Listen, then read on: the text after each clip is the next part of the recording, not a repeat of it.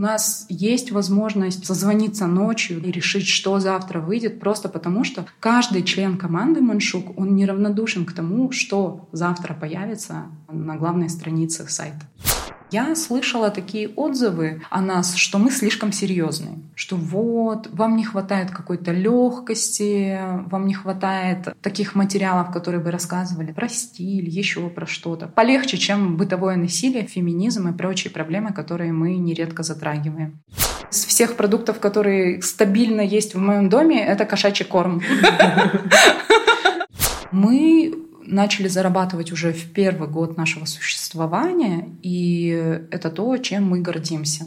Самый просматриваемый материал, который вообще приносит регулярный трафик из поисковых систем, это «А что, если я хочу сделать аборт? И это удивительно. Я вообще человек, для которого хаос — высшая форма порядка. Привет! В эфире Алима Бардашева, и вы слушаете «Коллеги Бардашем» – подкаст о казахстанских медийщиках.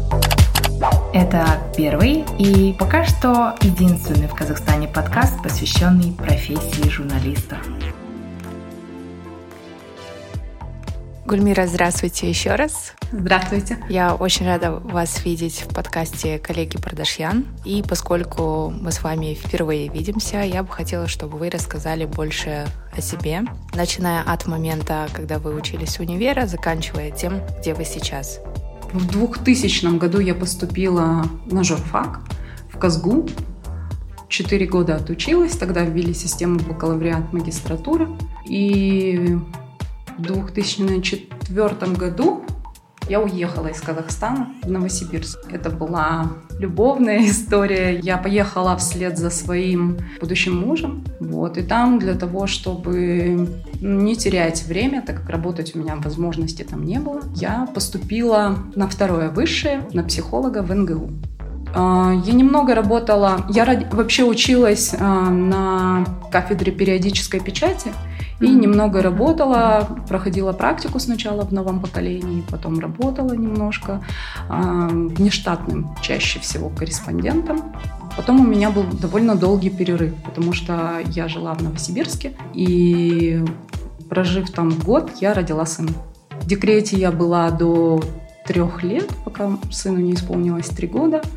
В это время я была внештатным автором в журнале Time Out. После декрета я вышла в ежедневную газету, и это были полтора интенсивных года. Я ужасно устала. Я после этого перестала вообще смотреть телевизор, новости, потому что новостной поток был таким интенсивным. Это, пожалуй, был такой период самый интенсивный в моей карьере. После этого я ушла в глянцевую журналистику и стала заместителем главного редактора в «Тайм-ауте». Потом со временем произошли кадровые изменения, и я участвовала в конкурсе на главного редактора журнала «Домашний очаг» и стала главным редактором «Домашнего очага». Потом были изменения уже глобальные, и, в принципе, издательского дома «Медиалинк» не стало, и я перешла уже в digital -журналистику. Сначала работала lifestyle -редактором на портале Look.tm, потом стала главным редактором. А, и после того, как я уволилась с этой позиции, Асель Джабасова познакомила меня с Аруной Эмзи и Акжеленой Сабаевой. И так э, началась история Маншук, главным редактором которого сейчас я являюсь. То есть вы там с самого начала, да, получается? Не просто с самого начала, а просто с самого, э, с самого момента, как только родилась идея у Аруны и Акжелен, что они хотят чтобы на, рын... на казахстанском рынке было издание, которое удовлетворяло бы потребности казахстанских женщин в информации.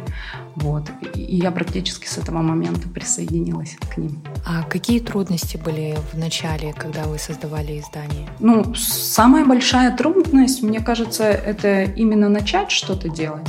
Плюс мы совсем не знали друг друга.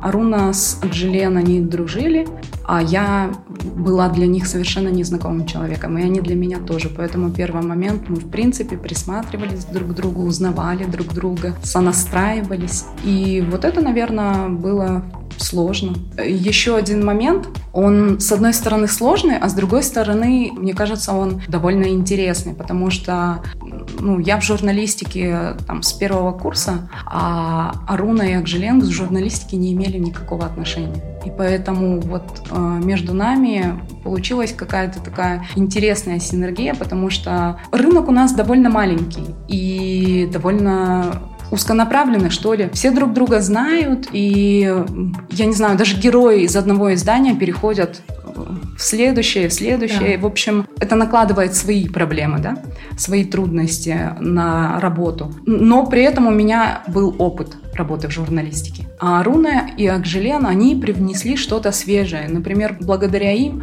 у Маншук появились совершенно новые герои, которые прежде не мелькали ни в одном издании. И вот это было здорово, что у них был свой взгляд на то, каким может быть издание. То есть я подходила с точки зрения журналистского опыта, а они смотрели, как могла бы смотреть э, на наше издание простая казахстанская читательница. А, уже два с половиной года изданию. Да. Mm-hmm. В феврале уже будет три.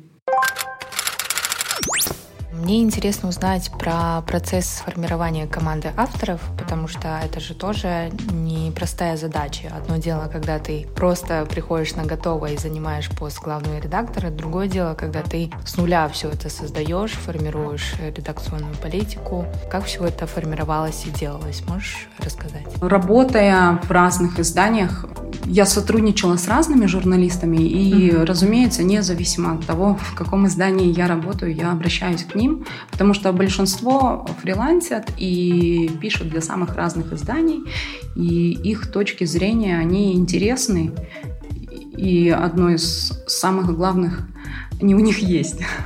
Вот. Mm-hmm. А, часть, часть авторов появились спонтанно, просто потому что Узнав, что Аруна и Акжелен открывают издание, многие решили попробовать свои силы, а, будучи специалистами в разных сферах, там, в финансах, mm-hmm. еще в чем-то, да, и а, обратились с определенными идеями и начали потихоньку писать. Так у нас появились авторы вроде Жанары Рахметовой, Кимы Ельтаевой.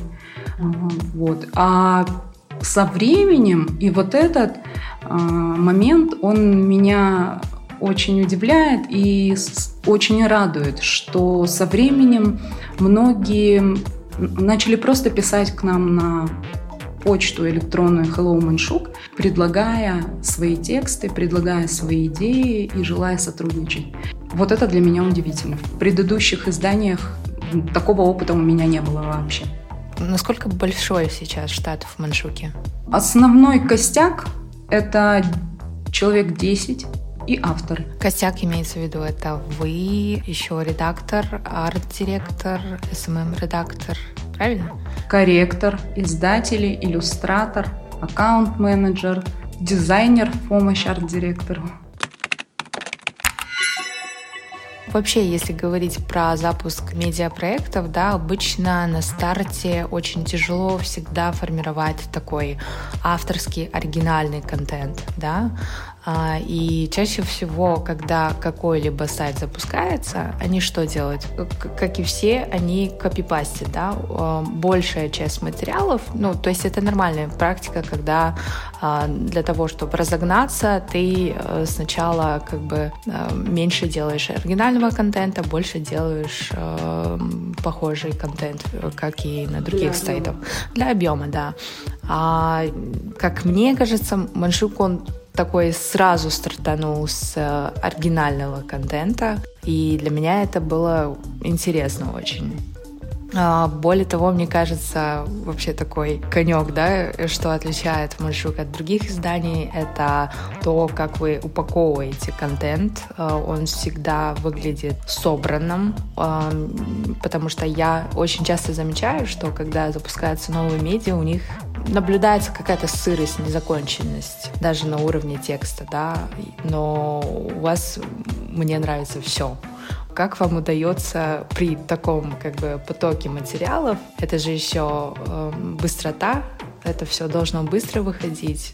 Я сейчас сама как редактор понимаю, что а, отрисовать иллюстрации каждому материалу, все это красиво сверстать, это же очень много времени. Как вы все успеваете? Быть в тренде, но при этом не потерять качество. И про это. Ну, во-первых, спасибо, Алима. Мне очень приятен ваш отзыв. И мне особенно приятно, что вы замечаете, что у нас только оригинальный контент, и что вы это цените.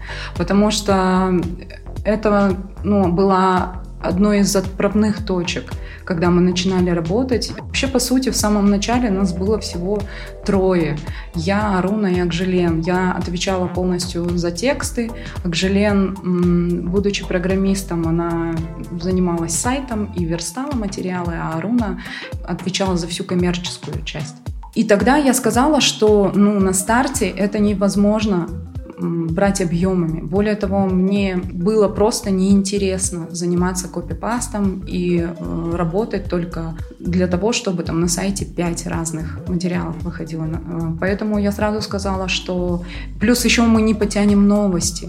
Поэтому я сразу сказала, что мы не будем работать с новостями, а мы никогда командой в три человека не сможем конкурировать с гигантом вроде Тенгри. Да? Поэтому мы от этого отказались и решили, что оптимальный темп – это один материал раз в день. Поначалу, конечно, было сложно, но для меня в текстах качество – это то, без чего, в принципе, текста не может существовать. Я вообще не вижу смысла в том, чтобы выдавать, ну, я не знаю, новость с заголовком, что Ксения Собчак показала лицо своего ребенка, да, а там фотографии из Инстаграма Ксении, на которой нога ее ребенка, да. Вот, поэтому... Мне кажется, ты описала большинство новостей, большинство наших глянцевых СМИ, и не только в Казахстане, но и в СНГ. А, причем, да, я согласна, что в такой жестокой конкурентной борьбе за рекламодателей цифры играют большое значение. И поэтому, да, редакции идут ну, на разные вещи для того, чтобы этих больших цифр достигнуть. Но я я выбрала немножко другой путь, и, вернее, мы втроем выбрали другой путь, а, а я уже про тексты это решила что мы будем работать не на большие цифры, а больше на вовлеченность. И, на мой взгляд, нам это удается, потому что мы всегда находим отклик у аудитории. Она у нас не такая большая, но при этом она очень сильно вовлеченная в то, что происходит а, в жизни Маншук, вокруг Маншук, в принципе, в жизни женщин нашей страны. Это трудно, а, но это достижимо. Единственный момент, если следовать этой стратегии, нужно быть готовым к тому, что будет довольно плавающий рабочий график. Потому что а, в работе с авторами это всегда такая лотерея. Когда mm-hmm. сдадут авторы, кто может следовать строгим дедлайнам, да? И я стараюсь, честно говоря, я не могу сказать, что я виртуоз в этой работе, я стараюсь как-то планировать, но это достаточно сложно, потому что я планирую одно, а автор работает по-другому. Мы можем даже обговорить э, даты, э, когда я получу текст, да, но случиться в жизни может что угодно, а особенно в жизни фрилансера. Вот, поэтому много разных ситуаций возникает, но вот в плане вашего вопроса, как нам удается этого достигать, я считаю, что э, здесь играют большую роль два качества всех сотрудников Маншук. Первое – это профессионализм, а второе – это неравнодушие. У нас есть возможность там, созвониться ночью да, и решить, что завтра выйдет, просто потому что каждый член команды Маншук, он неравнодушен к тому, что завтра появится на главной странице сайта. Классно. Вот как раз э, про команду. Я очень люблю сериал «Жирным шрифтом». Может быть, смотрели. Э, это про трех подруг, журналисток, которые работают в э, женском журнале Scarlet. И то, что вы делаете, примерно похоже на то, что происходит в этом сериале. И когда я смотрела, у меня промелькала мысль, что, угу, наверное, команда Маншик — это примерно такие девушки. Ну, то есть прогрессивные, интересные, такие дерзкие. А расскажи, какие это люди работают и делают Маншук? Сериал я, к сожалению, не видела, но возникло любопытство посмотреть, что за герои, какие параллели. Вот. А команда Маншук — это, конечно же, в первую очередь основательница издателя Рунамзи. Когда ты задала вопрос, чтобы характеризовать, а, у меня Руна — это сильный, в первую очередь, человек — Второе – это отличный предприниматель. До того, как э, запускать Маншук вместе с Акжелен, Аруна руководила разными бизнесами, в том числе в ритейле. А, и э, вот ее рассказы про то, как живется предпринимателем в ритейле, это, конечно, а, рассказы о женщине, которая руководит бизнесом, в котором нужно принимать такие решения, которые ну, не всем дадутся. Mm-hmm. Вот, поэтому она в первую очередь сильная.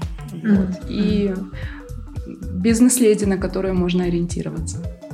Другие, а, Азиза Киреева, наш арт-директор, она по образованию программист, и, кстати, нам это очень сильно помогает, но при этом она обладает потрясающим художественным талантом, и поэтому то, как сейчас выглядит Маншук, это полностью взгляд Азизы э, на то, как может выглядеть наш журнал да, в сети. Mm-hmm.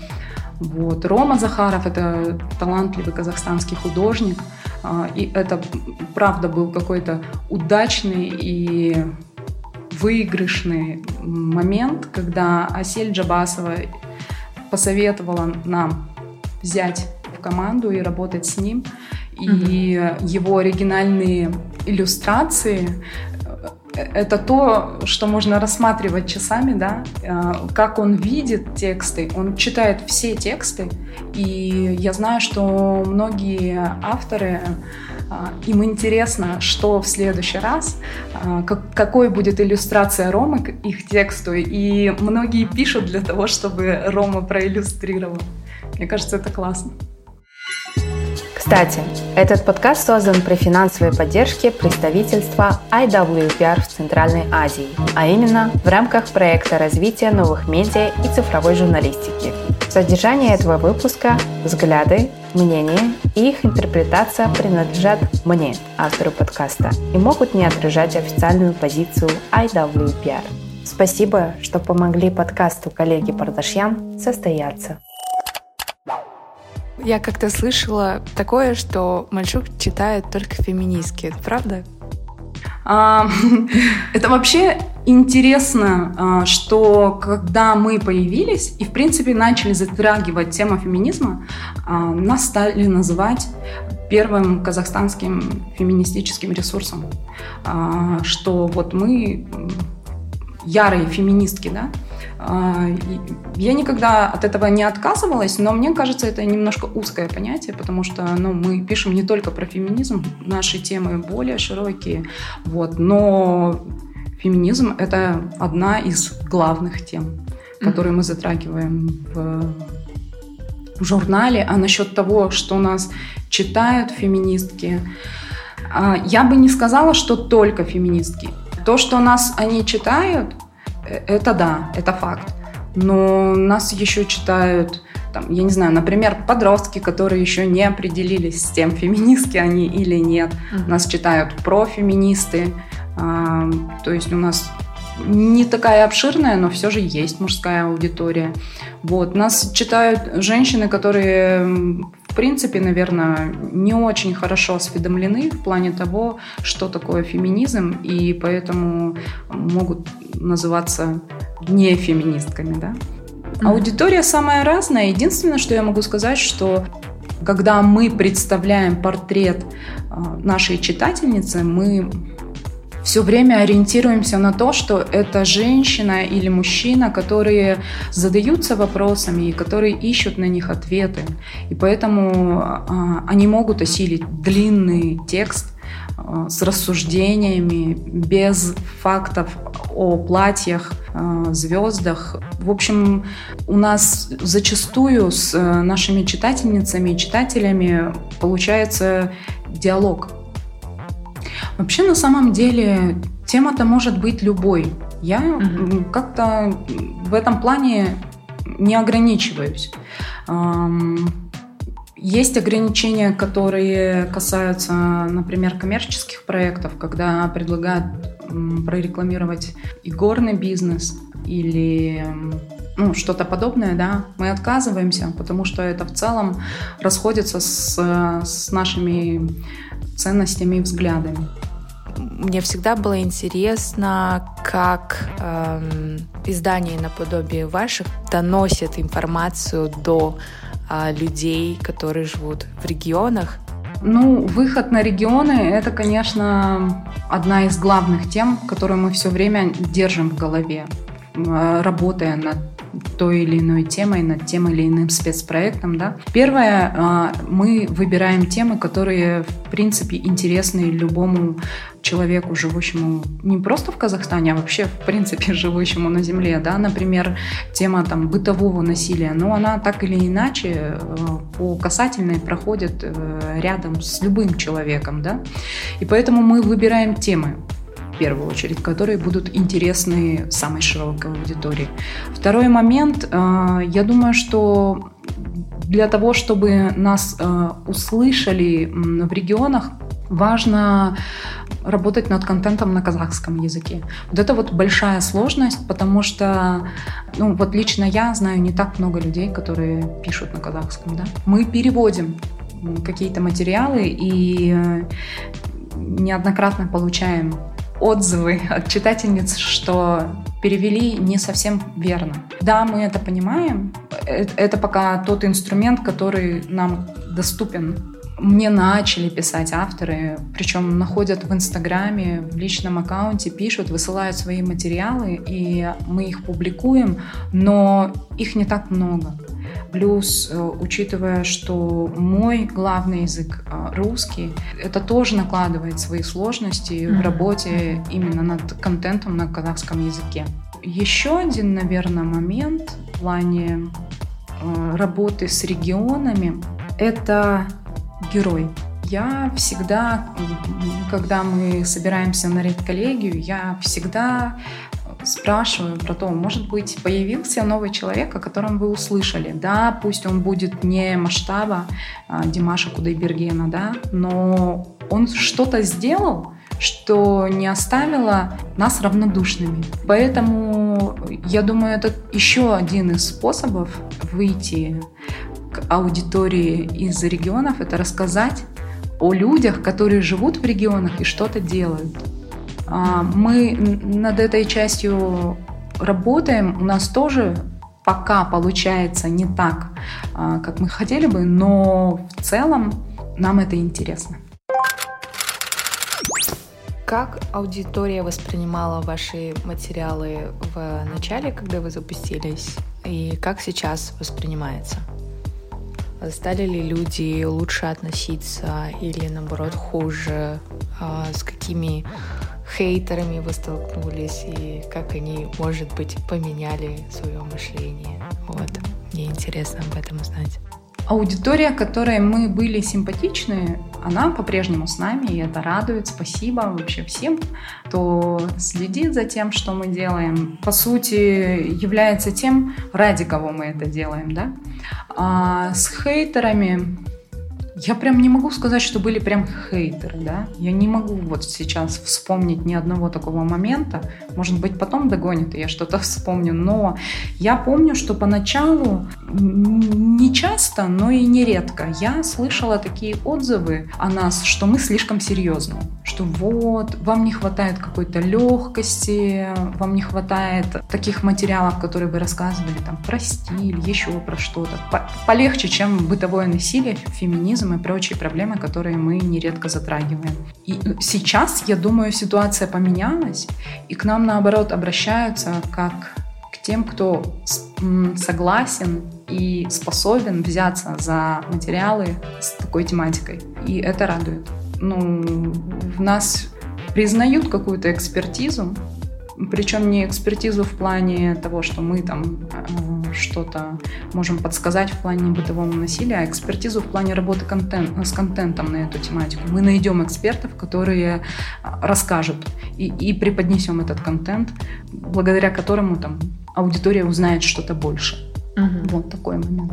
Говоря об экспертах, тяжело ли их вообще искать и находить? Это такой вопрос, который, на мой взгляд, на ответ на который лежит на поверхности. Для того, чтобы найти человека, который смог бы высказаться по тому или иному вопросу, uh-huh. нужно просто поискать. Зачастую а, мы э, используем самые легкие пути. Это мы либо идем к тому человеку, к которому уже все сходили, и mm-hmm. он стал признанным экспертом просто потому, что других не видно, возможно, не умаляя его экспертизы, да. А, либо разводим руками и говорим, нет экспертов в этой теме. И вот в этот момент у меня все время вопрос, а откуда такая уверенность, что экспертов нет?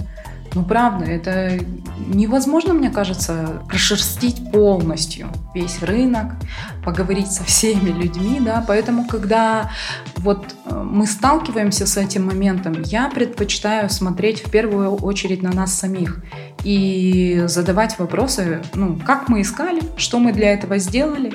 И да, иногда мы упираемся в то, что там нету экспертов, но это какое-то, мне кажется, временное. Потом он все равно находится, и поэтому дело не в отсутствии экспертов, а, а в поиске.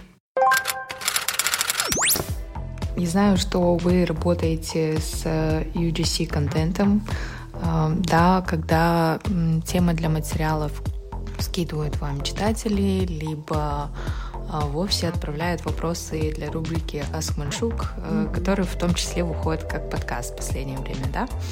А, расскажи самые такие невероятные истории, которые тебе запомнились э, в рубрике Ask Manshuk. Какие это истории были, какие-то вопросы?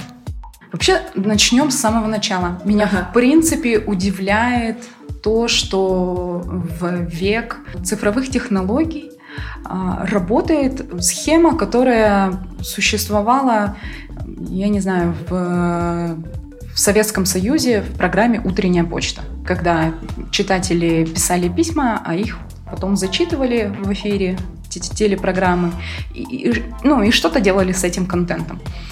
Это, это для меня удивительно. И рубрика «Ask Маншук», она одна из самых популярных из рубрик это самая популярная рубрика, но я имею в виду, что просмотры у рубрики Асма Маншук, они всегда в топ-10. И вот это мне интересно. То есть получается, что люди задают вопросы, и когда есть возможность погуглить э, и найти ответы, да, найти вообще множество ответов и среди них там отсеять то, что тебе подходит. Все-таки люди хотят, чтобы другой человек а, дал свой ответ и, возможно, как-то соизмерить это с собственными убеждениями, собственными ответами, потому что я думаю, что когда люди задают вопросы, у них все равно уже есть ответ, просто хочется как-то а, посмотреть, а как, что по этому поводу думает в этом случае конкретно Майя Акишева, потому что помимо вопросов есть же еще ответы от Майи, и вот они, это тоже такой а, мини-материал, да, маленький такой шедевр. И вопросы, которые меня удивили, меня вообще в целом удивляют, что молодежь, потому что в основном пишут молодые люди, в принципе задаются такими вопросами. Очень многие вопросы касаются психологии, касаются отношений между мужчиной и женщиной, секса. И а, один из первых подкастов был на тему девушка написала про то, что она еще девственница. А, и, в общем, все вокруг уже не девственники, а она девственница. И рассуждала на эту тему. И вот э, меня удивил слог девушки, потому что она фактически написала авторскую колонку, да, которую зачитала Майя, и это уже было само по себе э, интересно, смешно, легко. И, и в такие моменты меня удивляет, что есть, есть такие люди, которые задаются такими вопросами, и в принципе это вот Э, э, это самое интересное. Мы когда собираемся втроем, мы обсуждаем, и по факту это такая беседа трех друзей, да, трех товарищей. И интересно, что это интересно еще кому-то, кроме нас. Вот, кстати, этот момент а, про темы, про вопросы, которые мы поднимаем а, в Маншук, и не боимся это делать, это тоже одно из наших преимуществ, на мой взгляд. Потому что, я не знаю, мне кажется, большую роль в этом сыграли, сыграло то, что э, я, Аруна и еще часть членов команды уже довольно взрослые. Вот. Э, мне 37, и как-то я сейчас пришла к такому возрасту, когда понимаю, что многие вещи, которые казались стыдными в 20 лет, а, они на самом деле не такие стыдные, какими казались. Mm-hmm. Вот, и поэтому мы беремся за такие темы, мы беремся а, за такие материалы, и, и я считаю, что мы выигрываем. В моем телеграм-канале тоже есть рубрика, где читатели задают мне вопросы. И вчера прилетел такой вопрос. А, что мне делать, если я в ссоре с главредом? А как бы ты ответила, будучи главредом, на такой вопрос? И как бы ты, что бы ты посоветовала такому автору? Опять же, все очень просто. Нужно пойти и поговорить с главным редактором, потому что любой главный редактор в первую очередь человек.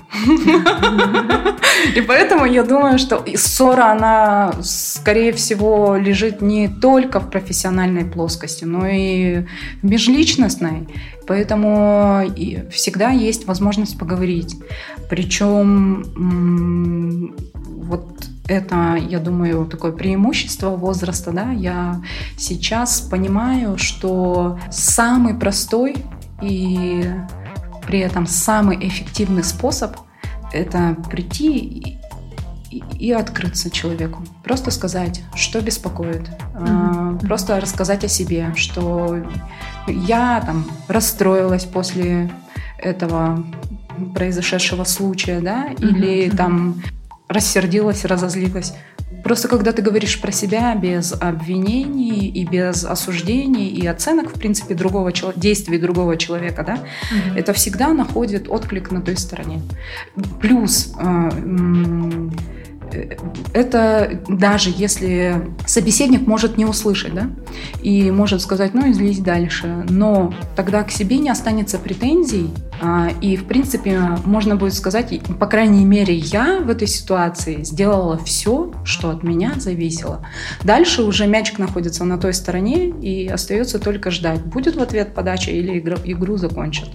Я вряд ли могу что-то прям посоветовать, да, я могу скорее поделиться своей позицией ага. по этому вопросу. Я бы соизмерила, то есть э, сколько нервов у меня уходит на взаимодействие с этим автором, да, и, и что я получаю в результате. Там, например, материал, который принесет мне какой-то бешеный трафик на сайте, да. И если вот между этим есть баланс, то да, я соглашаюсь и работаю. А если его нет, то зачем вообще за это браться?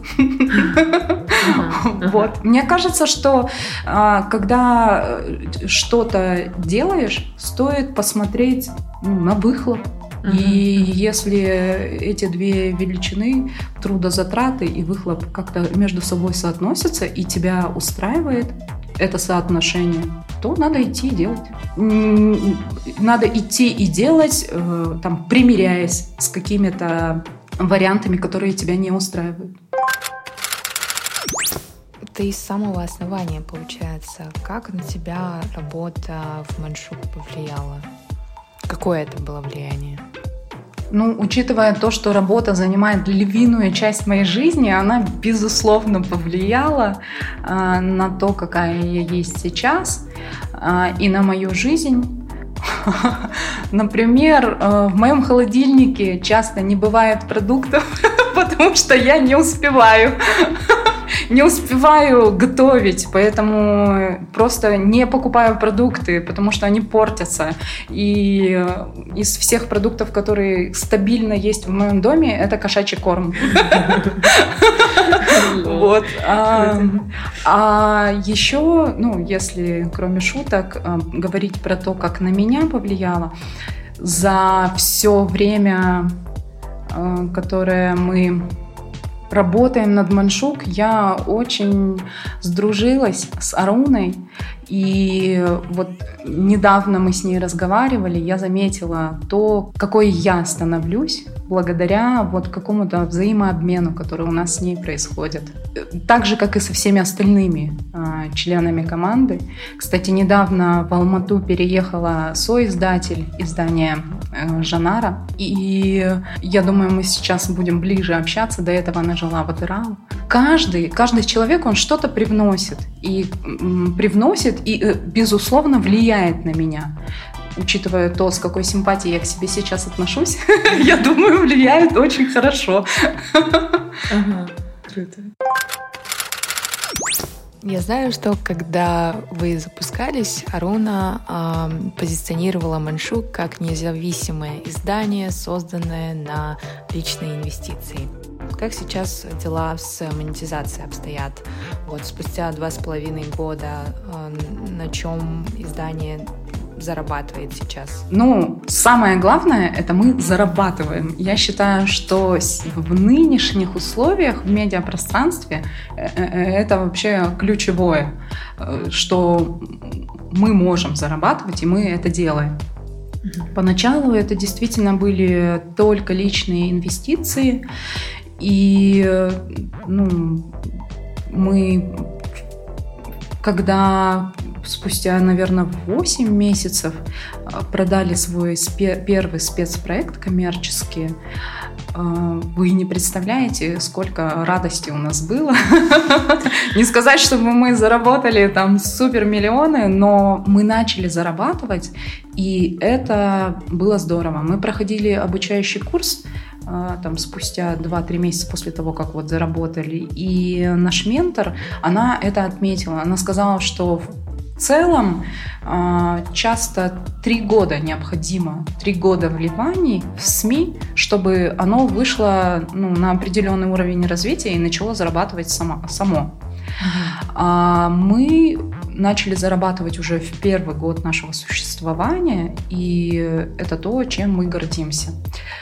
Большую роль в этом играют наши издатели, Аруна и Жанара. И мы зарабатываем чаще всего на спецпроектах, в которых нативная реклама. Мы не пишем ну, вернее, мы редко пишем какие-то откровенные пиар-материалы, да, но мы тоже этим занимаемся, но чаще всего к нам обращаются рекламодатели э, с запросом прорекламировать услугу, продукт, еще что-то нативно. Еще один момент. Э, наш аккаунт в Инстаграме, он сейчас, э, благодаря Яне Каримовой, нашему SMM-менеджеру, развился в самостоятельное по факту медиа, в котором происходит своя какая-то жизнь, э, формируется какое-то свое сообщество. И SMM проект мы продаем отдельно, то есть это тоже наш источник дохода. А у вас большую часть контента делают штатные авторы или это фрилансеры и внештатные авторы? Наверное, в соотношении 40-60%. 40% мы делаем сами командой, mm-hmm. и 60% делает авторская сеть. А как вы находите авторов? Это, во-первых, и на какие критерии опираетесь, когда вы отбираете? Какой это должен быть человек? Э, какие у него навыки должны быть? Э, ценности, видения и так далее? Как я нахожу авторов? Как я уже говорила, есть э, журналисты, с которыми я знакома и которым я заказываю материалы. Есть те, кто пишут на постоянной основе и предлагают какие-то свои темы сами. Mm-hmm. И мы публикуем эти материалы есть Hello Маншук, На эту почту есть возможность прислать э, свой материал у каждого. Угу.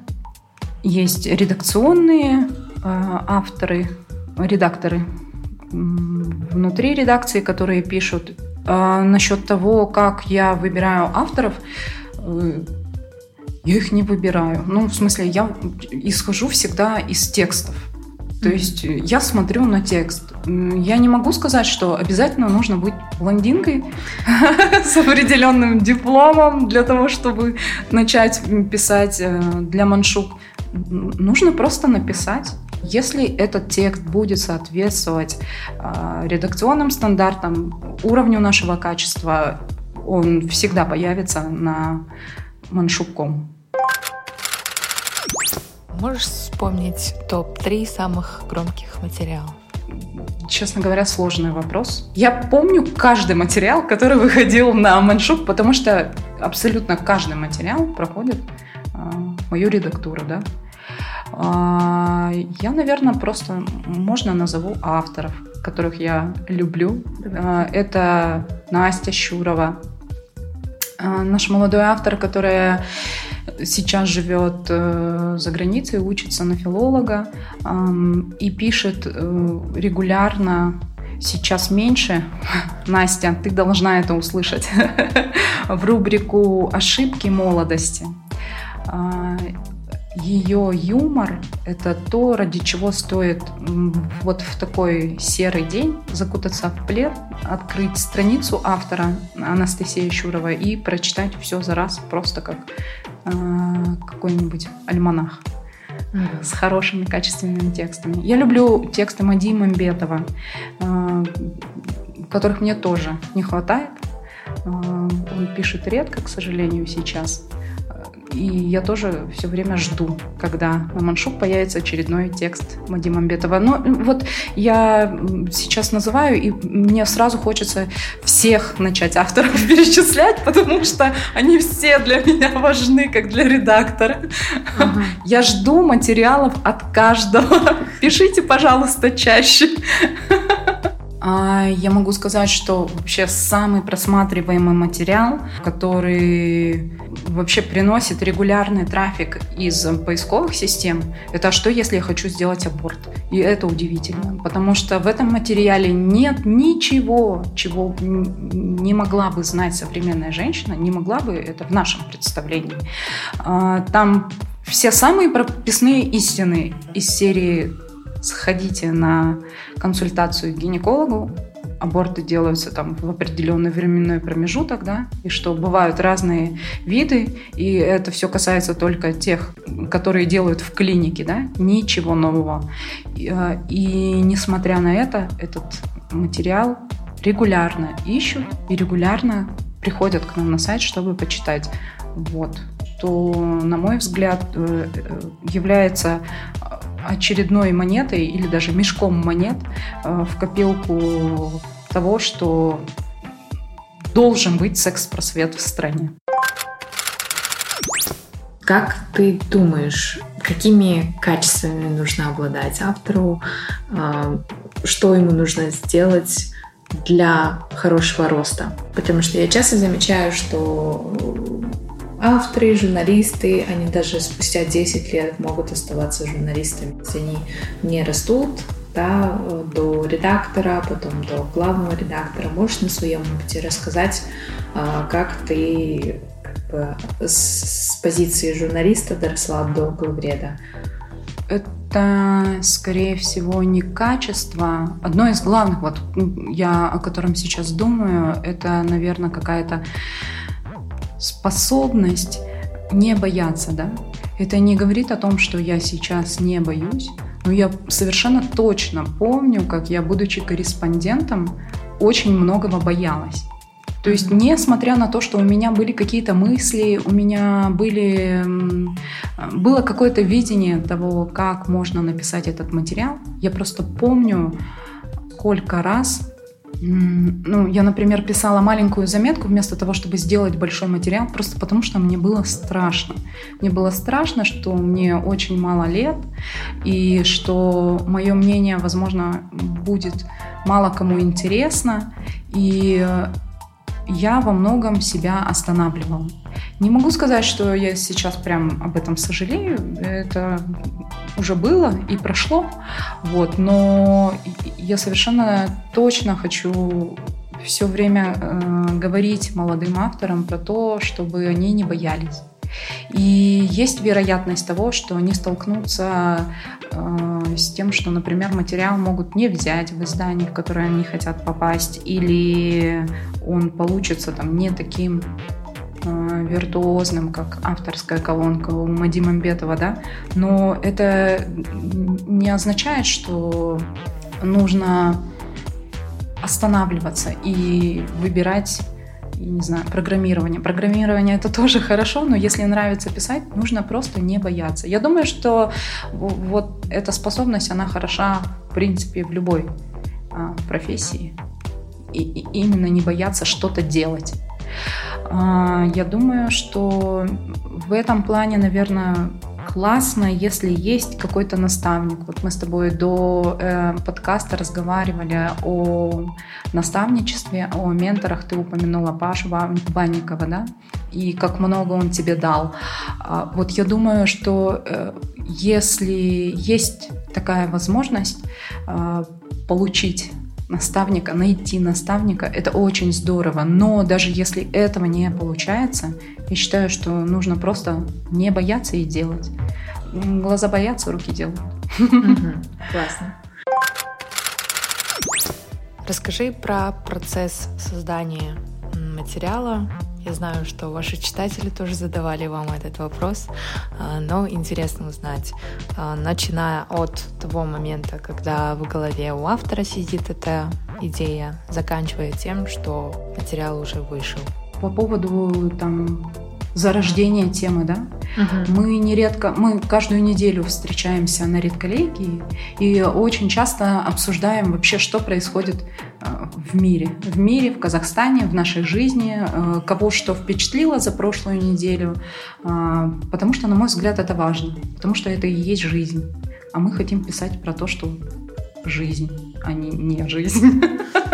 Вот, поэтому темы мы берем из всего что-то почитала, у тебя возникла мысль, и другой ракурс ты видишь, да? Ты берешь эту тему и пишешь.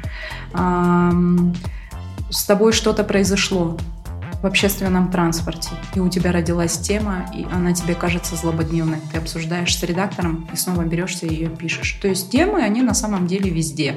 И вообще это какой-то такой, мне кажется, огромный источник, к которому подключены все. Просто кто-то первый хватает и делает, а кто-то сидит и ждет и боится, как мы говорили в предыдущих вопросах. Uh-huh. Вот. Рождается тема, и автор ее пишет. А каких-то супер требований э, к тому, каким будет материал, у меня нет. То есть, э, если автор хочет обсудить, мы всегда можем обсудить, как лучше подать эту тему, да? То ли пойти к эксперту, который бы рассказал, и это будет интервью, то ли истории собрать, которые больше покажут ситуацию существующую с разных сторон, mm-hmm. или это вообще будет большой исследовательский материал. Или у автора есть свое мнение, и он хочет написать авторскую колонку. То есть э, это все обсуждаемо, и авторы часто сами видят то, как они хотят сделать, исходя вообще из собственных способностей, собственных мыслей. Mm-hmm. Вот. Автор пишет материал. Классно, если он понимает, за какое время он может это сделать, и может обозначить дедлайн. Э, это не говорит о том, что я хочу, вот сегодня родилась тема, я хочу, чтобы завтра уже был материал. Некоторые авторы говорят, мне нужно две недели. Это не важно, сколько времени нужно, да? Важно, чтобы это время было четко обозначено, тогда у меня есть возможность, как у главного редактора, планировать контент на месяц, да, и я буду знать, что через два месяца я там получу, ой, через две недели я получу этот материал, столько-то времени потребуется на то, чтобы там либо нарисовать иллюстрации, либо подобрать их, и материал будет запущен. Вот. После того, как этот текст отредактирован, он попадает в руки корректору, его смотрит корректор. После корректора он уже попадает к арт-директору Азизи, mm-hmm. и она уже представляет то, как этот материал будет выглядеть на сайте. Все остальное мы ставим его в график нашей работы, в контент-план, и, mm-hmm. и этот материал появляется на сайте. Да, знаешь, э, меня всегда удивляло, насколько может сильно разниться вот это время, когда ты отдал свой материал главреду, и он вышел. Просто, а, например, когда я в фактчеке работала, я могла сегодня отправить Паше материал, да, и он мог завтра выйти. А, либо в худшем случае послезавтра, да. И если там совсем уж э, времени нет, то это ну, максимум 4 дня, но не больше. В другом издании, в котором я работала, но там вообще день в день все выходило, поскольку это были по большей части новостные заметки о бизнесе, экономике и так далее. А в другом издании мой материал мог лежать целую неделю, мог лежать две недели. И а, как у вас с этим обстоит? У вас есть вот это вот э, какое-то установленное, может быть, время, а, которое ты должна отредактировать и вывести как бы материал в сайт. Ага, это смешно, но я представляю совокупность всех этих портретов, которые ты обрисовала сейчас, потому что попадая ко мне, материал может как завтра появиться на сайте, так и через два месяца, а то и больше. Потому а что это зависит? это зависит от э, 24 часов в сутках. Ага. Меня просто часто не хватает, потому что какой-то из авторов э, может, например, написать материал, который требует минимума права, угу. и у меня, например, на завтра как раз образовалась дырка, потому что я запланировала одно, а материал нет, материала нет. И, соответственно, я сразу же отдаю в печать, и этот материал появляется. А бывает, что автор присылает мне материал, и он просто в огромном потоке, я вот не знаю, как это устроено, но это правда какие-то такие потоки, когда меня либо заваливают материалами, либо я сижу и понимаю, что мне на завтра может вообще просто ничего не быть. Такое, слава богу, бывает редко, но иногда случается. И я думаю, вот как, как так? Почему либо все сразу? Нельзя ли как-то более равномерно устроить этот поток? Но нет. Поэтому э, некоторые материалы, правда, они иногда э, теряются в общем потоке, да. И я человек, я просто могу про него забыть. Э, есть авторы, которые регулярно напоминают мне и пишут. И если, например, идет какой-нибудь период, когда мы делаем сложный коммерческий проект, я читаю, но к концу дня я опять могу забыть просто про то, что да, там лежит. Но потом я нахожу и, и с такой благодарностью к автору сижу, читаю материал, думаю, о боже, есть материал. Потому что э, это вот, я не знаю, может быть, это мой недостаток, да, как э, человека, который плохо планирует, и у меня что-то с тайм-менеджментом. Но как есть, так есть. В общем, у меня бывает по-разному. Бывает так, а бывает вот так.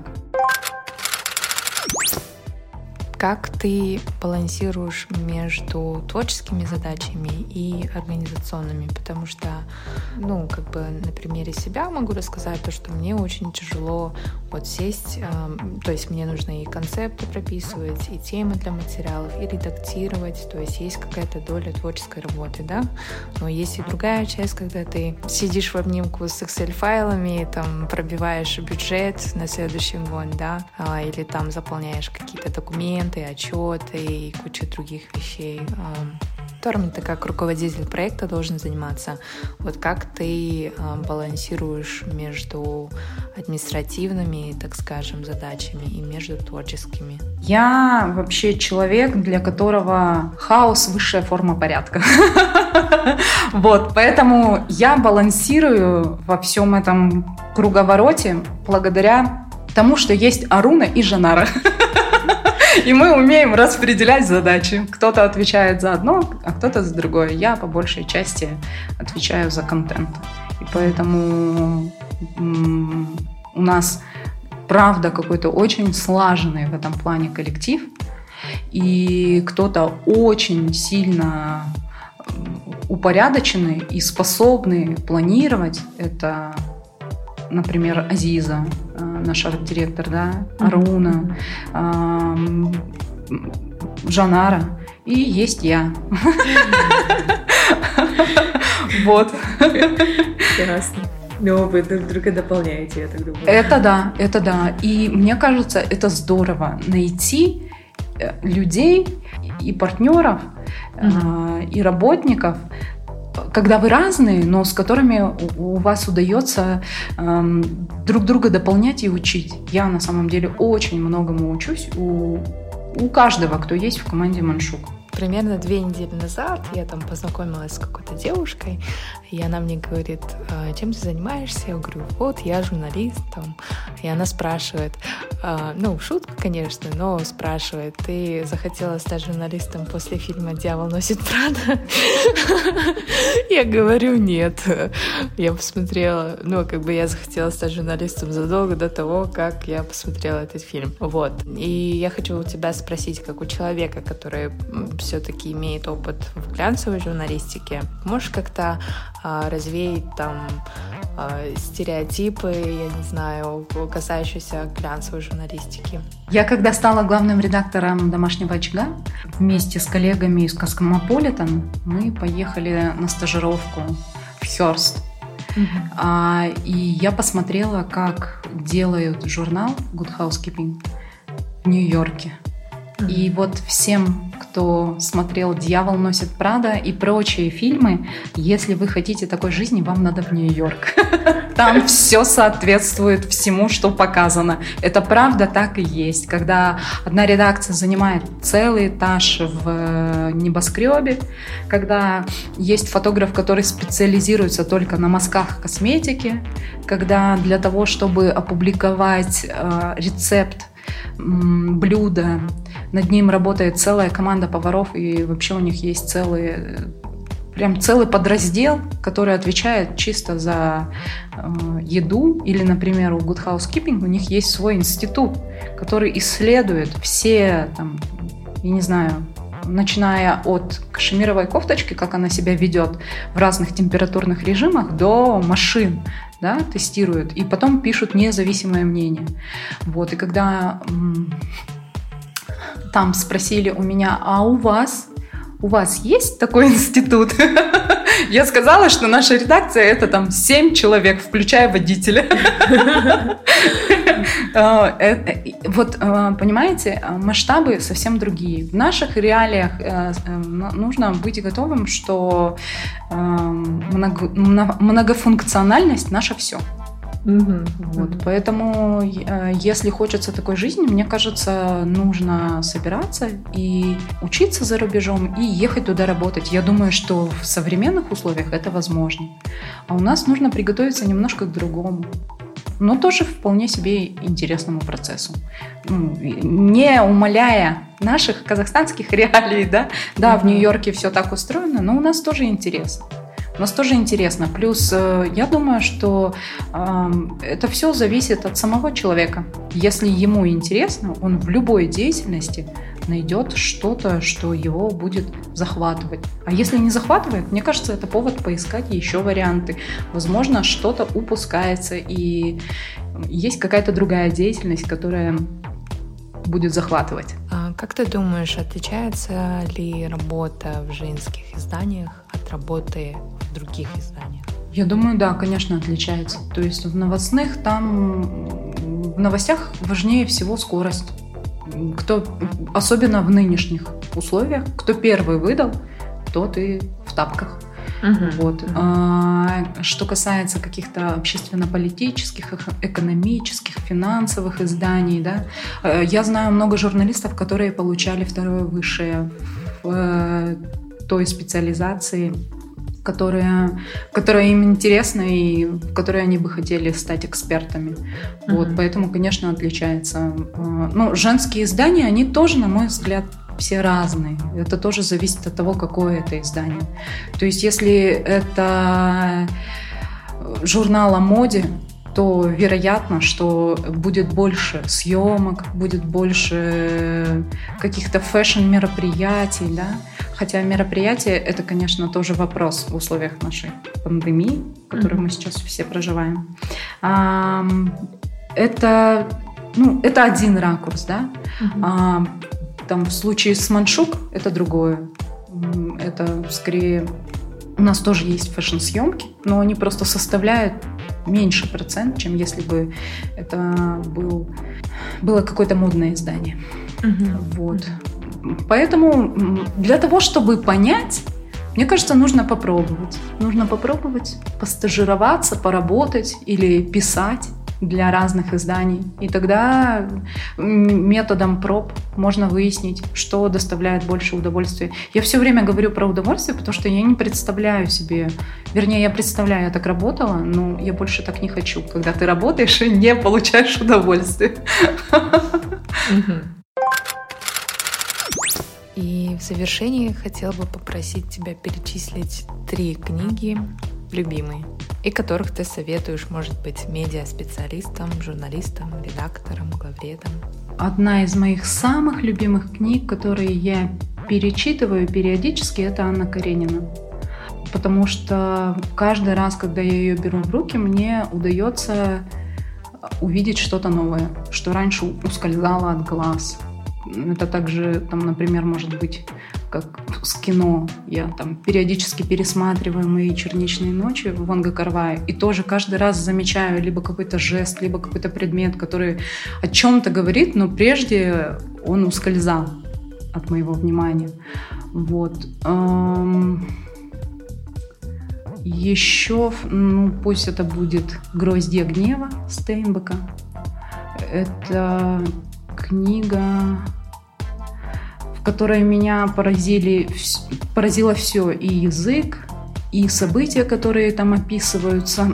В общем, э, э, это та книга, которая меня захватила, увлекла, и я пока ее не прочитала, не могла остановиться. Я ее периодически беру, читаю, причем могу читать из разных мест. Это Рэй Брэдбери «Дзен в искусстве написания книг». Это то, что мне нравится, ну, такое более узконаправленное для тех, кто пишет тексты. Угу, угу. Классно. Хорошо. А если ты хочешь что-то добавить, это можно сделать сейчас. Мне было приятно, когда ты пригласила меня на подкаст, и это довольно необычно выступать в другой роли. Обычно я мучаю собеседника вопросами, уточняющими, э, сложными, каверзными, и это был довольно интересный опыт э, побывать на другой стороне. Спасибо большое. Спасибо большое, что пришла. С тобой было безумно интересно э, пообщаться и вообще узнать, что из себя представляет Манчук. Вот, э, теперь буду еще с большим удовольствием читать издание, которое вы делаете. И напиши для нас что-нибудь.